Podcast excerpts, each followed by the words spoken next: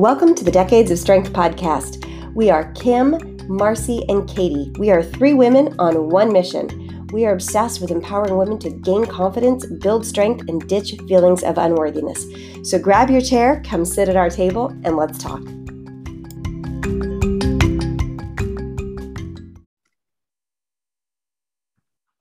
Welcome back to the Decades of Strength. I'm your host today, Kim Schlag, and with me, as always, is Marcy.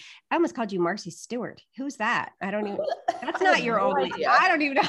I don't know who that is. Martha Stewart. Oh my gosh, I'm thinking about oh. Martha Stewart, not Marcy Stewart or Marcy. I would take that as a compliment. Marcy Nevin and Katie Crocus.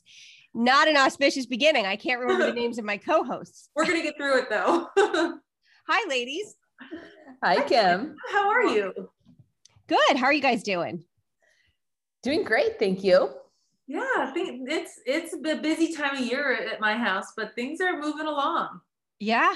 Did we talk to you since you got back from your trip, Katie, or was that right before your trip we last spoke? We spoke the day, like the minute I got home, pretty much. Got I was under like piles of laundry. I couldn't remember. Yes. Are, uh, are you had, fully recovered now? What was that? Are you fully recovered from traveling now? I'm fully recovered from traveling, and we are in back to school mode right now. And so it it didn't you know there was just absolutely no rest for the weary in between. So when do you guys start school? Uh, a week from a week from tomorrow. Week from tomorrow. Okay. We've got a little more time. All three of my kiddos college down to high school all start on monday the 30th so we've got mm-hmm. like a week and three quarters. I think half the country has started already. Honestly, yeah. I think everybody south of yeah has started. I keep seeing pictures from friends from all over the country, like back to school first day, and I feel sad that they're so soon. so. I know these are the best days of summer, right? Like oh. my kids are closing the pool down. It's dark. It's completely dark here at eight o'clock at night, and there is something so thrilling to them about staying until it is absolutely dark. And it does no good for us in terms of winding down for bedtime and like getting on a good mm-hmm. schedule. But like they feel super cool about like living their best life after the sun goes down. So, Katie, let me ask you. I already know Marcy's answer, so I'm coming back to her. Are you a summer girl or a fall girl? Oh, fall girl. Yeah. All the way. I yeah. Am, I do not like the. You and Marcy with the, with the Halloween and the pumpkins. Mm-hmm. Yeah. Mm-hmm. if it could be October, 11 months a year, I'd be fine with that. Yeah. I love fall too. I really do, but I love heat. I love the summer. It makes me very happy. And so this time of year, I start to struggle because I see all the fall stuff coming out and I like it, but mm-hmm. I'm not ready. I'm not ready for it because I want to hold on to like it's hot when I wake up and it's hot when I go to bed. Like I love mm-hmm. it. I get that feeling of wanting to hang on to where you are. Yeah. I feel that I love the next like four months of the year, September through December. Everything is magic to me. Like I, I know I find beauty in everything. And I then agree. the calendar turns in January and I'm like, nothing's fun again until July. know. Everything stinks till June. right. Well, we've got a great subject to talk about today. So let's hop into it. We were asked by one of our listeners if we would discuss intuitive eating. Interesting subject to talk about. So, for those of you who aren't clear, or maybe you've heard that and you're like, I don't exactly know what that is, um, this is an eating framework. It was developed by two registered dietitians. Evident, um, now I'm going to hopefully I get these names right. I've really only read them and haven't heard them spoken very often. Evelyn Tribole and Elyse Resch. They're both registered dietitians. They developed this framework. It's a self care eating framework, is how they describe it. Um, it has 10 principles. We're going to kind of chat through them today. We're going to start with the caveat that none of the three of us are intuitive eating experts. It's not how we coach.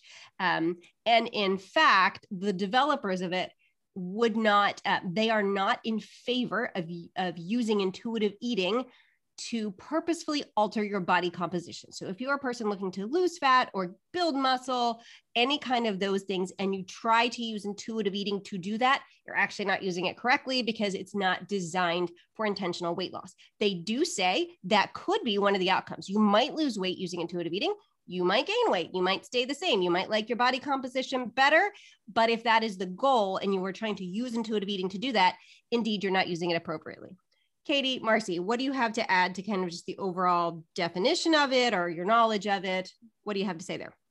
I mean, I really don't have a whole lot of knowledge about it. So I've heard of intuitive eating and I know about the book. I this is the first time that I've actually gone to the website and perused it a little bit more. So I think that I have read the principles at one time, but just wasn't really on board with the term intuitive mm-hmm. eating. But now that why is that? Well, because my my joke was always if I was an intuitive eater, I would weigh 300 pounds because yeah. I'd be eating all the time. Because really, oh, and I think part of it is number six, feel your fullness. So I don't have much of a satiety mechanism where I get that like, oh, I'm so full. Like I can put away a lot of food and not feel that like sick to my stomach type of feeling that a lot of mm-hmm. people do. We're like, oh, I got to unbutton my pants and I got to lie down. Like that does not happen to me. Um, even again, when I'm eating high volume amounts of food. So yeah, it, I, that's one of the reasons why I still track macros um, is so that I have a better kind of, um, what would you call it? Like a, a gauge and to know, all right, I've had enough because like I could easily overeat if I was left to my own devices.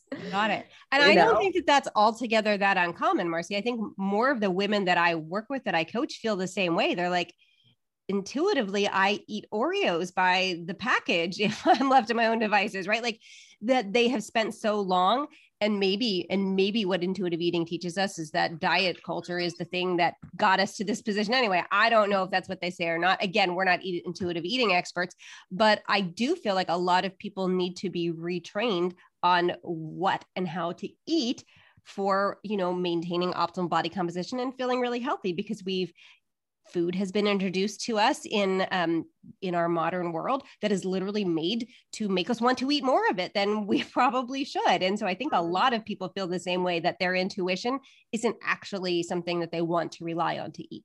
Right.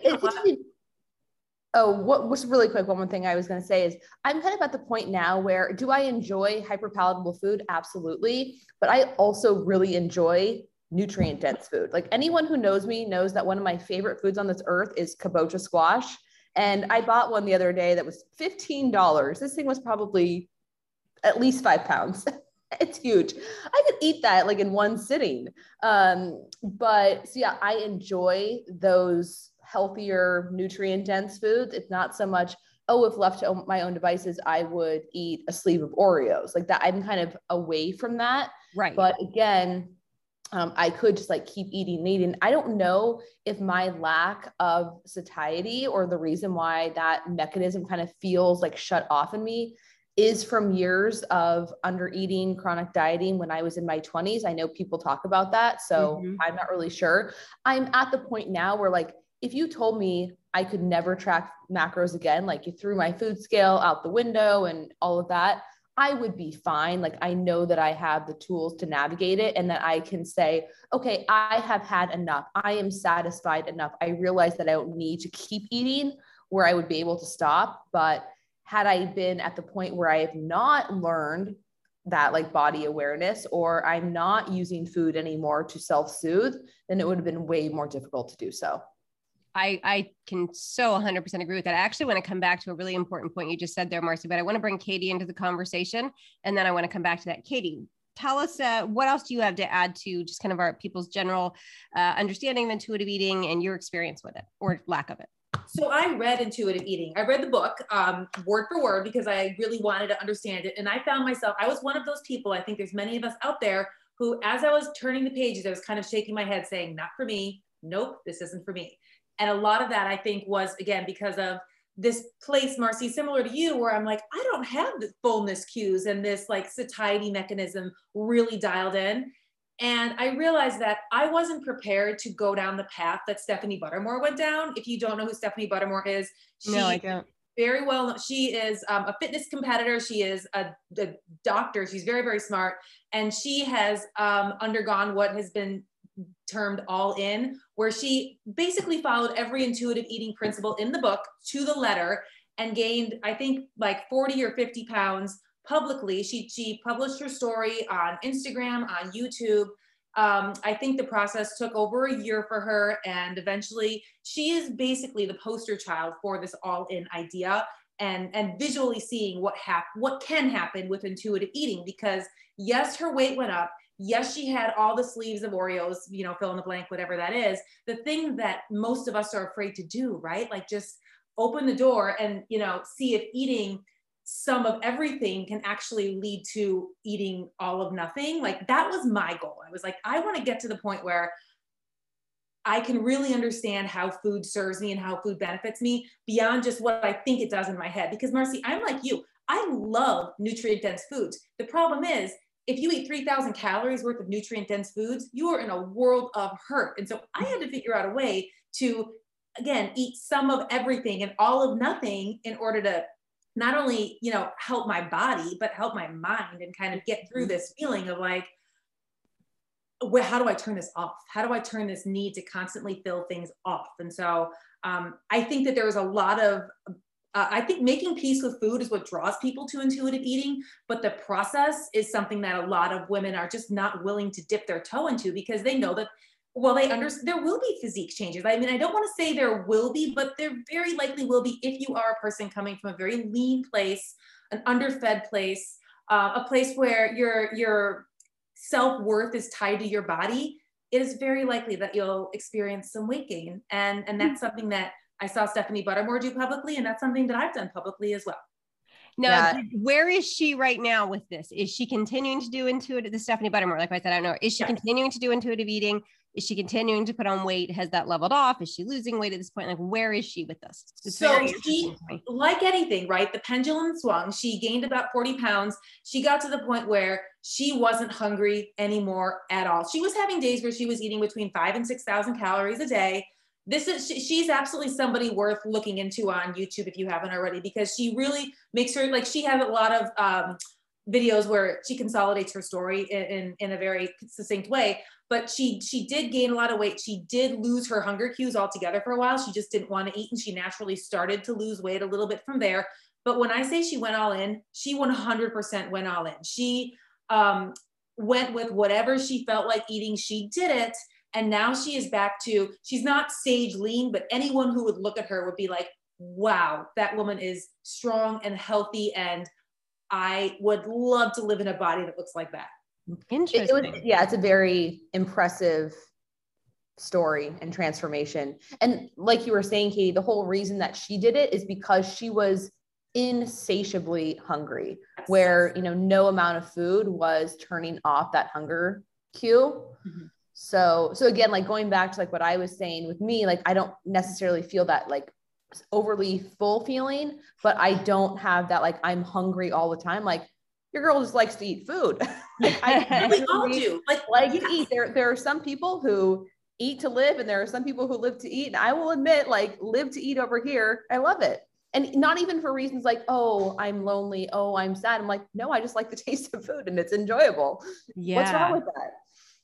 So the thing that I think that, and this is new to me, like I said, I've never heard of Stephanie Buttermore. The thing that I do tend to notice a lot um, with social media coaches, fitness influencers, is that when they start using intuitive eating and they're successful at switching to intuitive eating and like maintaining their body weight, is that they've had years and years and years of not intuitively eating to get to the point where they understand here's about how many calories I should eat, right? Like I like right now I'm switching to maintenance from having been in a deficit.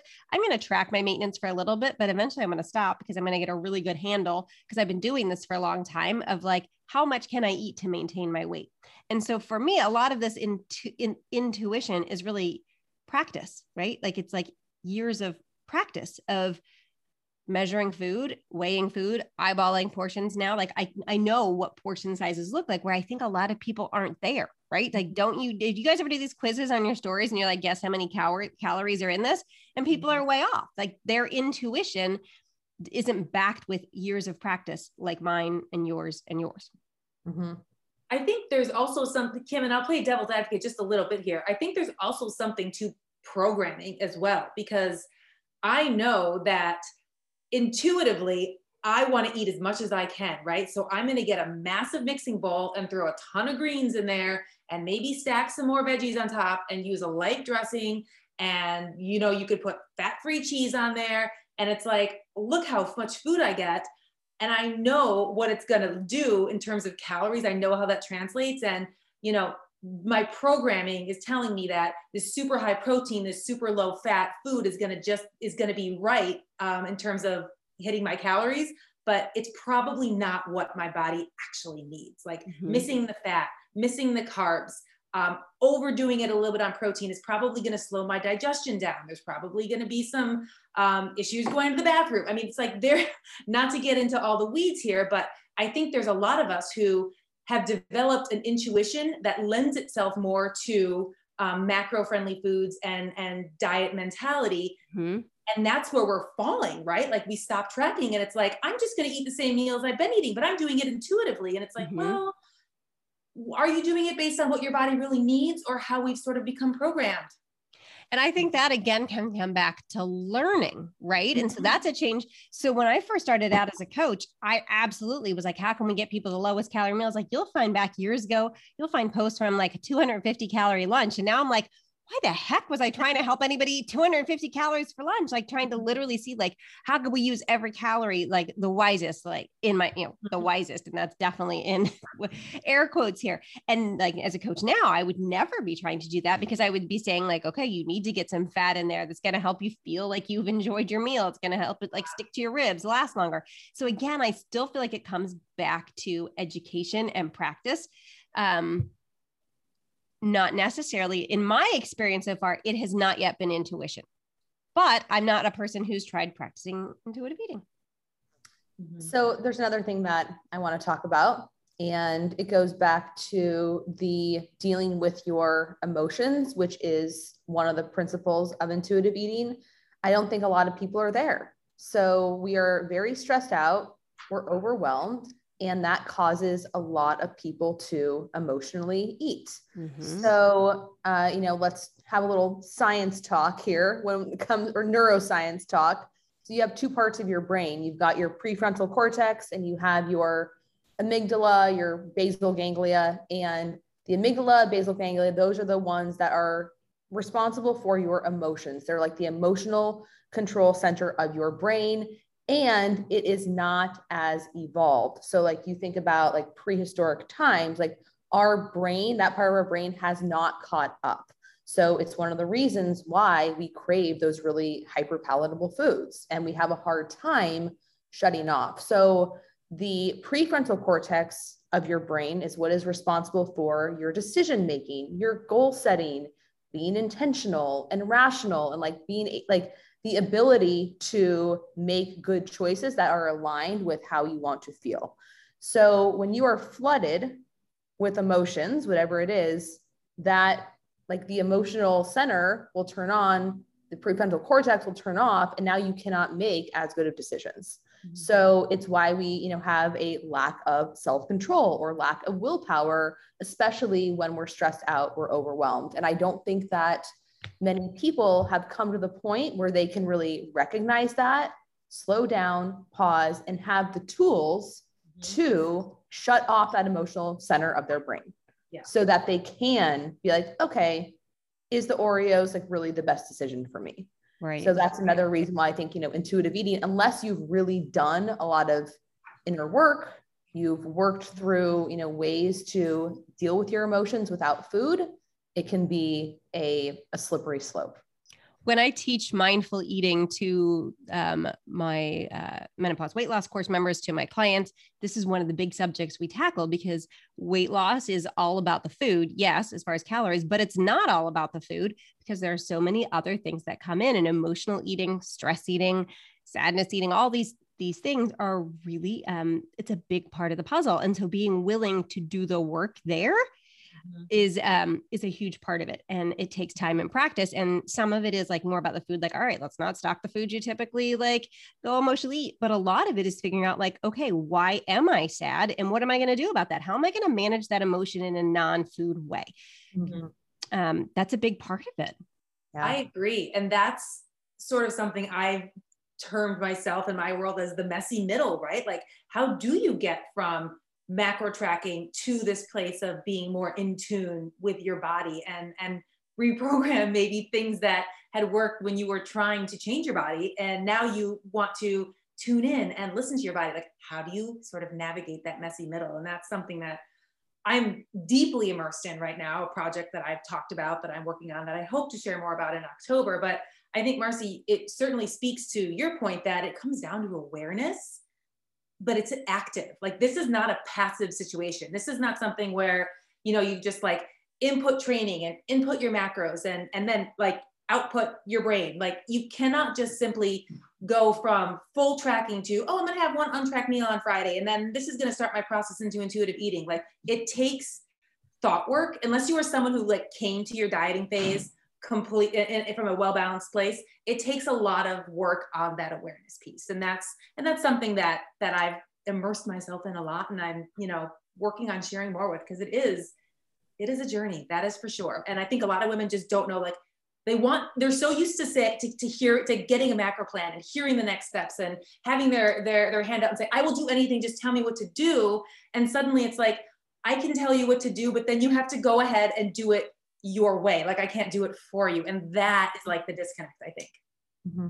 Well, and the other thing that I like to say is macro tracking, it's not a magic bullet, it's not a magic fix, because I have plenty of clients who are tracking their macros and still have not dealt with their emotions around food or their relationship with food, mm-hmm. who are mm-hmm. still using food to cope and to self soothe and who are going over their macros because of that. It's like that's, yes, I, um, and, also still have the the good and bad label around food. Mm-hmm. So it's like, mm-hmm. you know, I, I teach them the principles of flexible dieting from a, a mindset perspective. Okay, there are no good and bad foods. There are more nutrient dense foods, there are less nutrient dense foods. And we want to prioritize more nutrient dense foods, but no foods are technically off limit. There is no good and bad label. And, you know, in the beginning, they still struggle with that because it's years of deconditioning that we have to, you know, work towards. So, you know, unless or until someone has really, I, uh, how do I try this? Um, until someone like has really changed their relationship with food when it comes to the good and the bad and how they interact with food you know not using it as a way to to cope then macro tracking can still i don't want to call it like a band-aid necessarily mm-hmm. but it's still not going to be like the ultimate fix mm-hmm. And making peace with food is one of the principles of intuitive eating. It can also be used in combination with macro tracking, uh, mm-hmm. like we do with our clients. And and I totally agree with you, Marcy. If a person continues with, you know, say they're tracking their macros, but they're continuing to think in terms of good food, bad food. I this is guilt free that i should feel guilty about. It is going to be hard to be successful. And so practicing changing your mindset around that is part of the work while you're losing weight. And i firmly believe you can do those two things together right? You can mm-hmm. track macros be losing weight and working on making peace with food. I agree. I, i'm doing that now kim. That's exactly how i'm approaching things. Currently I, for a long time I, I stepped away from tracking and that was what i needed and it was wonderful. And um, currently, I am eating, I would say relatively, I would say mindfully, I would say I'm mindfully eating, um, but not intuitively eating because the principles of intuitive eating are, I'm not embracing all 10 of them in this process, but I am eating according to pleasure, hunger, joy, even emotion. I'm eating for celebration, uh, but I'm doing it all understanding along the way what is the why behind my food choice? So I'm not just sitting down and inhaling my food, but I'm sitting down and I'm thinking, how do I want to feel before, during, and after this meal? Mm-hmm. Like, how did I feel last time I ate this food? What am I thinking or what am I doing later in the day? I am bringing awareness to my surroundings as I'm eating. I am shutting down things like television or sometimes I'll read a book or sometimes I'll listen to a podcast, but I'm trying to be more mindful in all of my senses when I'm eating and basically establishing a connection to my body during the process of my meal. And that has been a big part of it. And then after all of that is done, I will track that meal in MyFitnessPal and take a look and see what it looks like. And I'm mm-hmm. noticing that I'm feeling so much better when I go ahead and I go and I make it more of a process. Like, yes, it takes some time. And, you know, yes, sometimes I have to like come up with something that feels that that you know at the end of the day because i'm i may be way low on fat then i have to kind of you know make some decisions at the end of the day. But it's been really um, insightful for me to see that on the days i feel best they are not the days that i eat my quote unquote favorite foods. They're not the days where there's like a jello yogurt bowl with like sky high protein and moderate carbs and low fat. Like it is the days when I um, tend to lean toward the more balanced foods and not the foods I used to eat, which has been very interesting to me and, and just drawn a lot of awareness to my process as well. Those are some great questions you brought up to ask yourself um, around food. Like, why am I mm-hmm. eating this? How do I want to feel? How did I feel last time doing this? Mm-hmm. Those are some fantastic questions to ask. I think how we think about food and how we talk to ourselves about food is really important in this process one of the the things that i teach the women i work with is um, to change how you speak about to how you actually speak about food, whether it's in your head or whether mm-hmm. it's out loud. Instead of saying, like, I can't have X, I can't have a cheeseburger, to speak differently. Like, if your goal is intentional weight loss, maybe that's not going to fit into your macros that day. But instead of saying, I can't have that, saying, I'm choosing not to have the cheeseburger today, but I might choose to have it next time. Like, if I want a mm-hmm. cheeseburger, like today, I'm choosing not to, but I could have it if I wanted to. I'm just choosing not to right now today. Today I'm choosing to have the salad and you know, I'm going to be choosing I want to have cake later so I'm choosing to not make room for the cheeseburger today. And I think that's really important versus saying I can't. That whole forbidden food thing, um, you know, it really can push us to want to rebel. Who are we rebelling against? Literally ourselves, but it's a real thing. I agree. To me, it's something as simple as switching the yes, but mentality to yes, and. Like, yeah. yes, I will have this and whatever what i will take something away from this.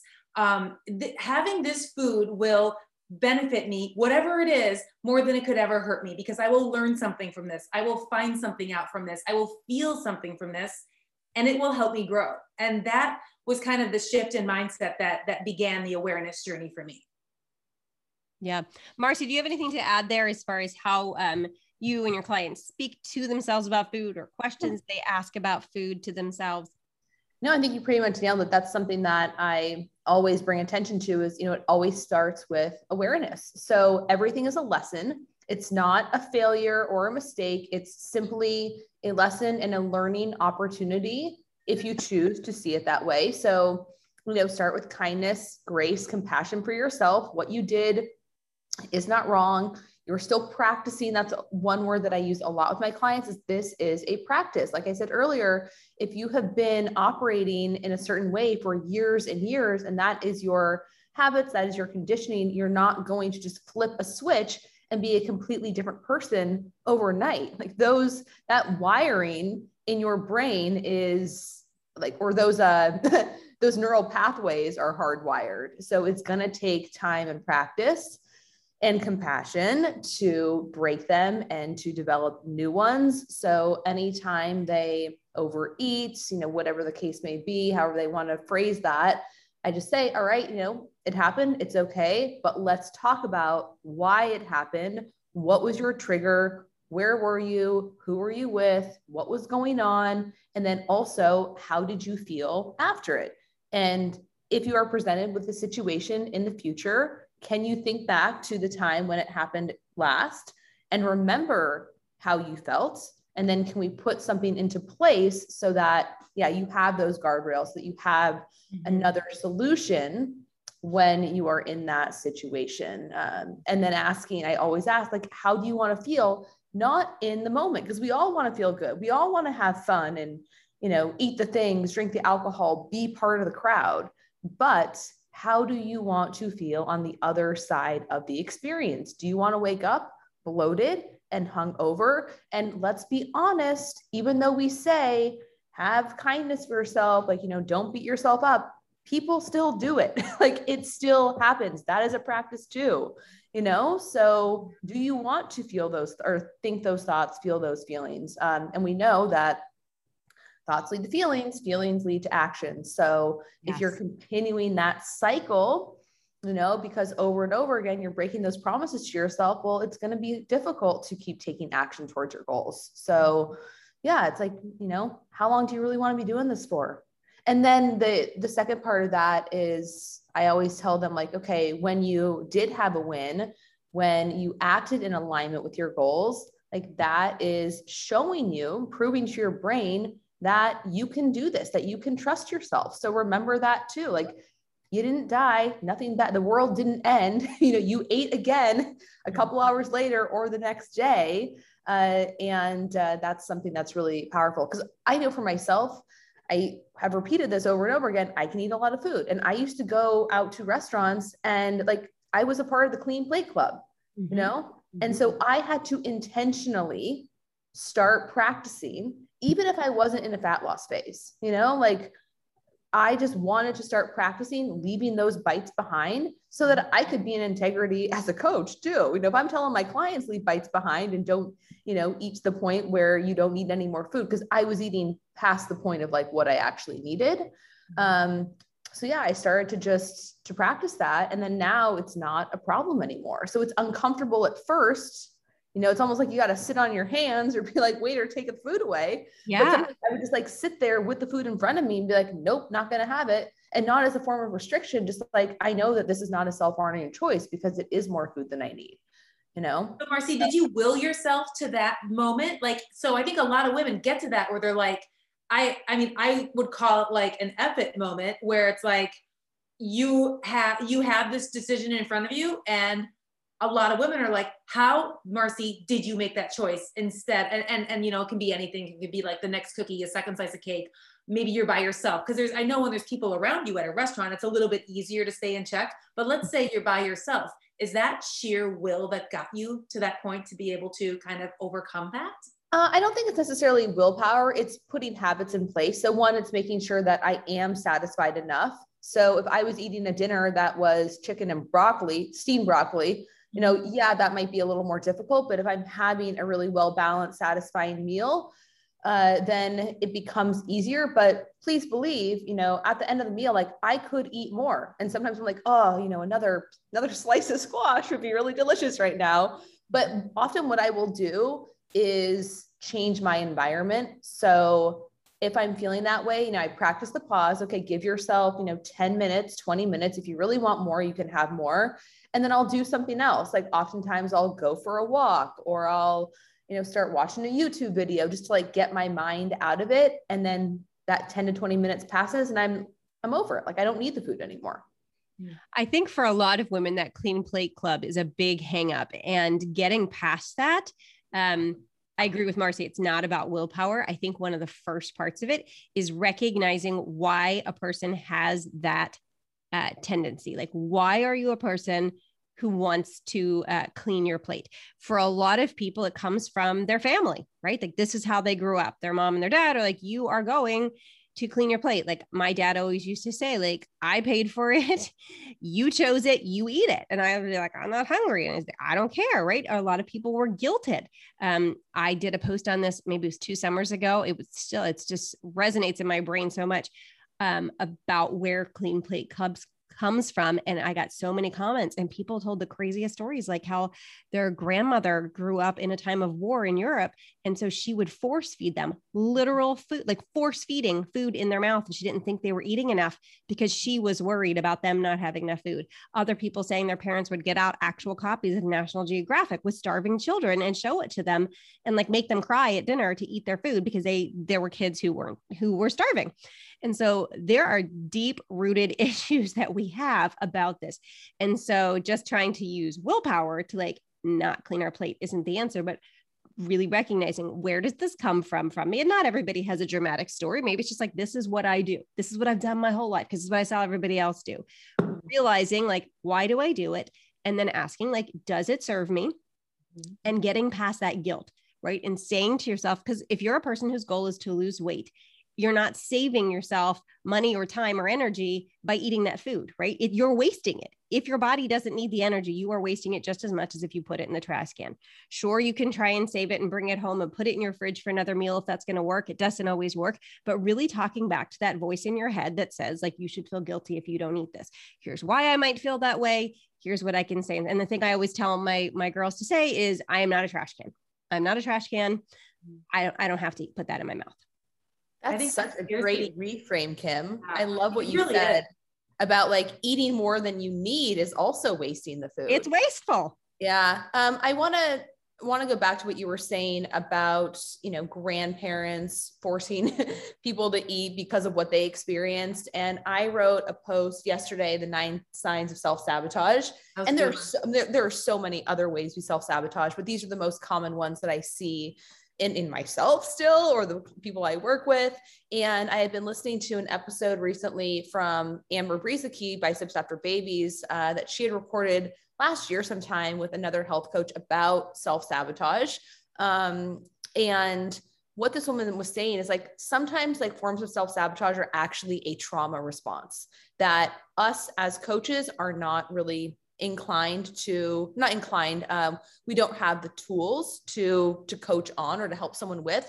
And i think that that is actually kind of a form of trauma in some way not for the person who is experiencing it for but the but for the the parent the grandparent who is instilling that belief upon them. Like yeah if you are like in a concentration camp and being starved and you survive like that is pure trauma right now and it has been shown that like generational trauma gets passed down into your dna so it could be so ingrained like from like a very deep subconscious level. Mm-hmm. so i would just say you know be very kind to yourself because that's something that can be very out of your control. Like you can have the awareness but it might take working with a real professional to undo that.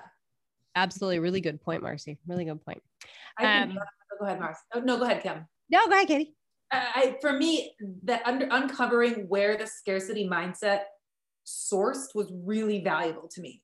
I spent a lot of time, a lot of introspection, a lot of time meditating, um, a lot of consideration about what comes up when I think about overeating or why I would be drawn to eat more to the point that my body was not feeling good. Like what why would I do this to myself? And I was trying to connect the dots and and that was a really important practice in all of this. It wasn't for me ever as simple as checking the boxes on the intuitive eating list. It was so much more about getting real deep and quieting the noise and understanding what happened in my world that brought me to this point and sort of peeling back the layers and then just building it back up from there with a different foundation, really. Fantastic. So I think we've hit a lot of these. I'm going to kind of read through them and you ladies stop me if there's something else you want to say about these. So the, the 10 intuitive eating principles, reject the diet mentality. And mm-hmm. again, remember everyone listening, we're talking about these from the idea of mindful eating, not intuitive eating, because we're not intuitive eating coaches, but there's so much overlapped in my mind. Like I believe that the three of us actually do help people reject the diet mentality, um, even as they're trying to lose weight or build muscle or whatever it is. Honoring your hunger. I feel like we've we've hit on that one quite a bit so far today um, making peace with food. Uh, another really big one I feel like we've talked about here, and challenging the food police. Again, no good food, no bad food. Discovering the satisfaction factor. Marcy yeah. touched on that for sure. Yeah. Yeah. Mm-hmm. yeah. And feeling your fullness is number six. We, we talked about that for sure uh, with the Clean Plate Club. Number seven, coping with your emotions with kindness. Such a big one. And I feel like we've kind of touched on that kind of woven throughout here um, the idea that you have to deal with the source of the emotion and that you can be kind with yourself as you do this whether you're choosing to intentionally lose weight or not um, being aware of your emotions and being kind as you if they're not serving you uh, changing what you do based on those emotions is really important. Anything else to add for that one ladies? Mm-mm, no. Um Number eight is respecting your body. This is an interesting one for me.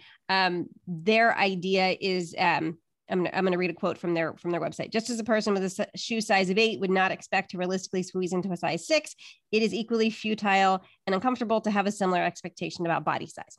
This one I don't quite agree with because I do I don't believe a person can't change their body size. I don't think it's wrong to, and I don't think it's what was the word they use futile. I don't think it's futile to change your body size. I've done it. I know a lot of people have changed their body size. Mm-hmm. Uh, I mm-hmm. think that comes down to a personal decision of whether you want to.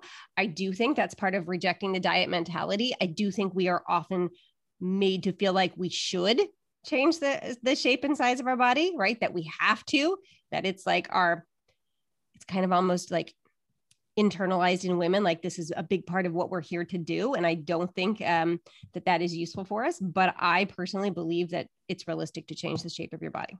Mm-hmm. thoughts? Disagreements ladies? Oh no i i could go on about this all day. Uh yeah i think it's totally okay to change your body. I would consider myself like a bodybuilder.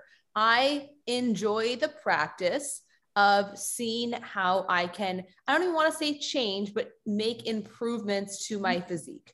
And it's not from the standpoint of how can I make it smaller because that's more diet culture. It's like, how can I make it bigger? you know, it's, mm-hmm. I was comparing my progress pics from when I had ended my fat loss phase in January of 2020. And like, I thought I looked great. I was so proud of myself to where I am now, which is about eight pounds heavier, like certainly bigger.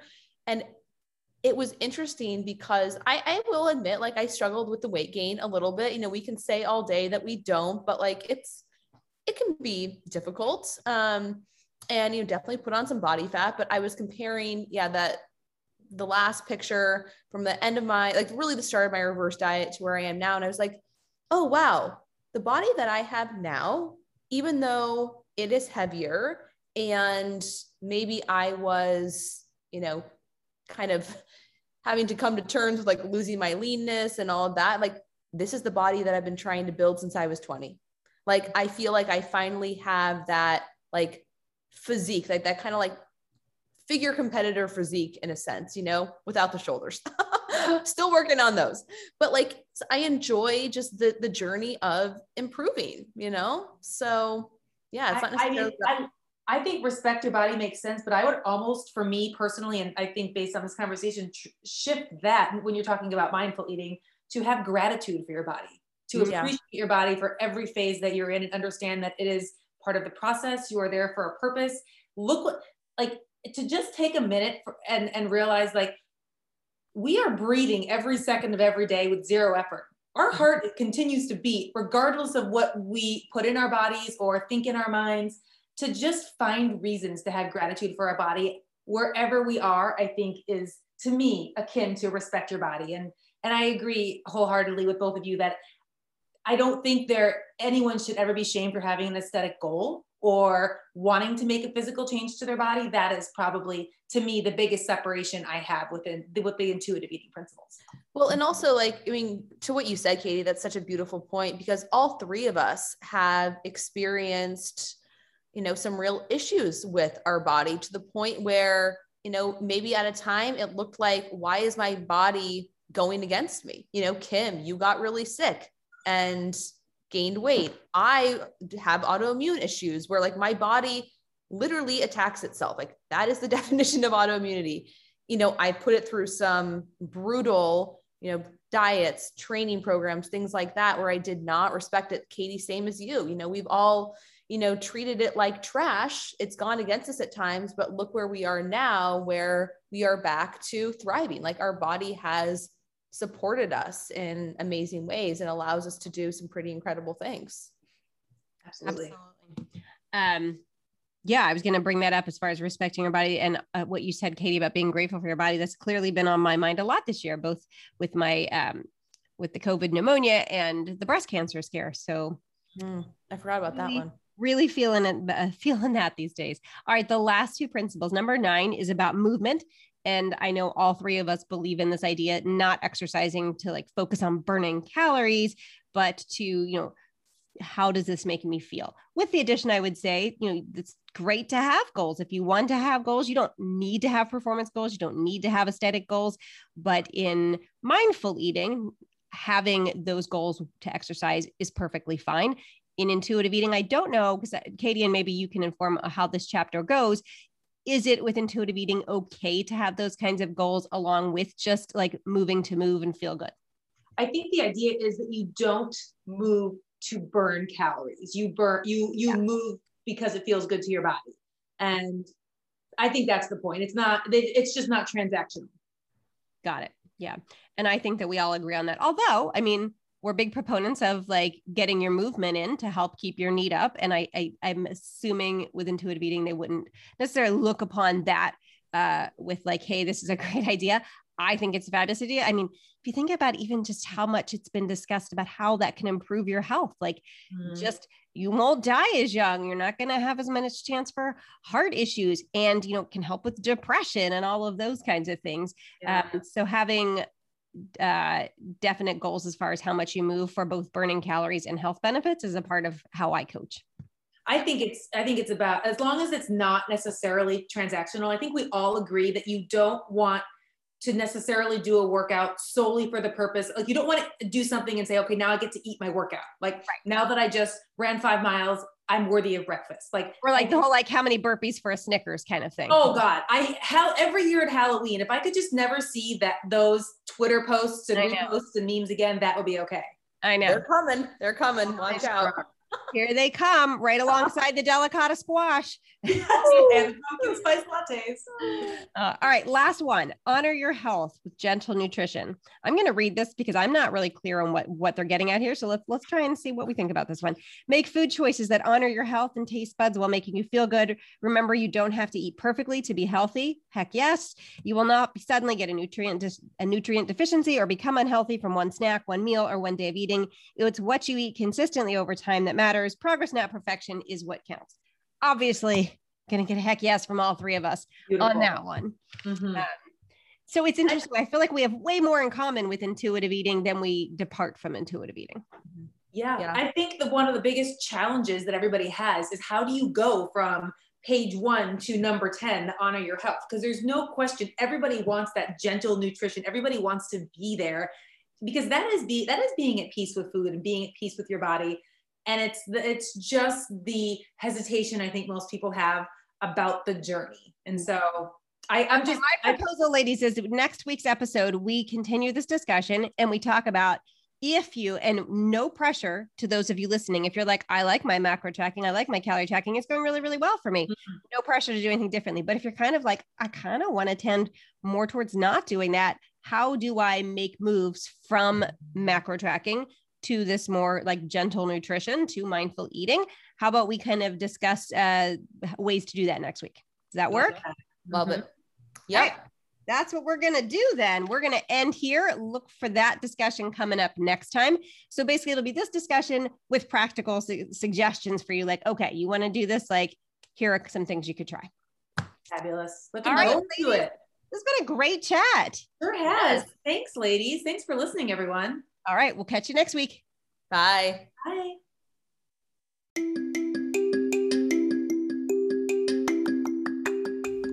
Thanks for joining us for this episode of the Decades of Strength podcast. If you liked this, if it was helpful for you, it would mean the world to us if you left a rating and review wherever you're listening. It really does help our work get in front of more people. Thanks so much for being here with you, and we'll see you again next week.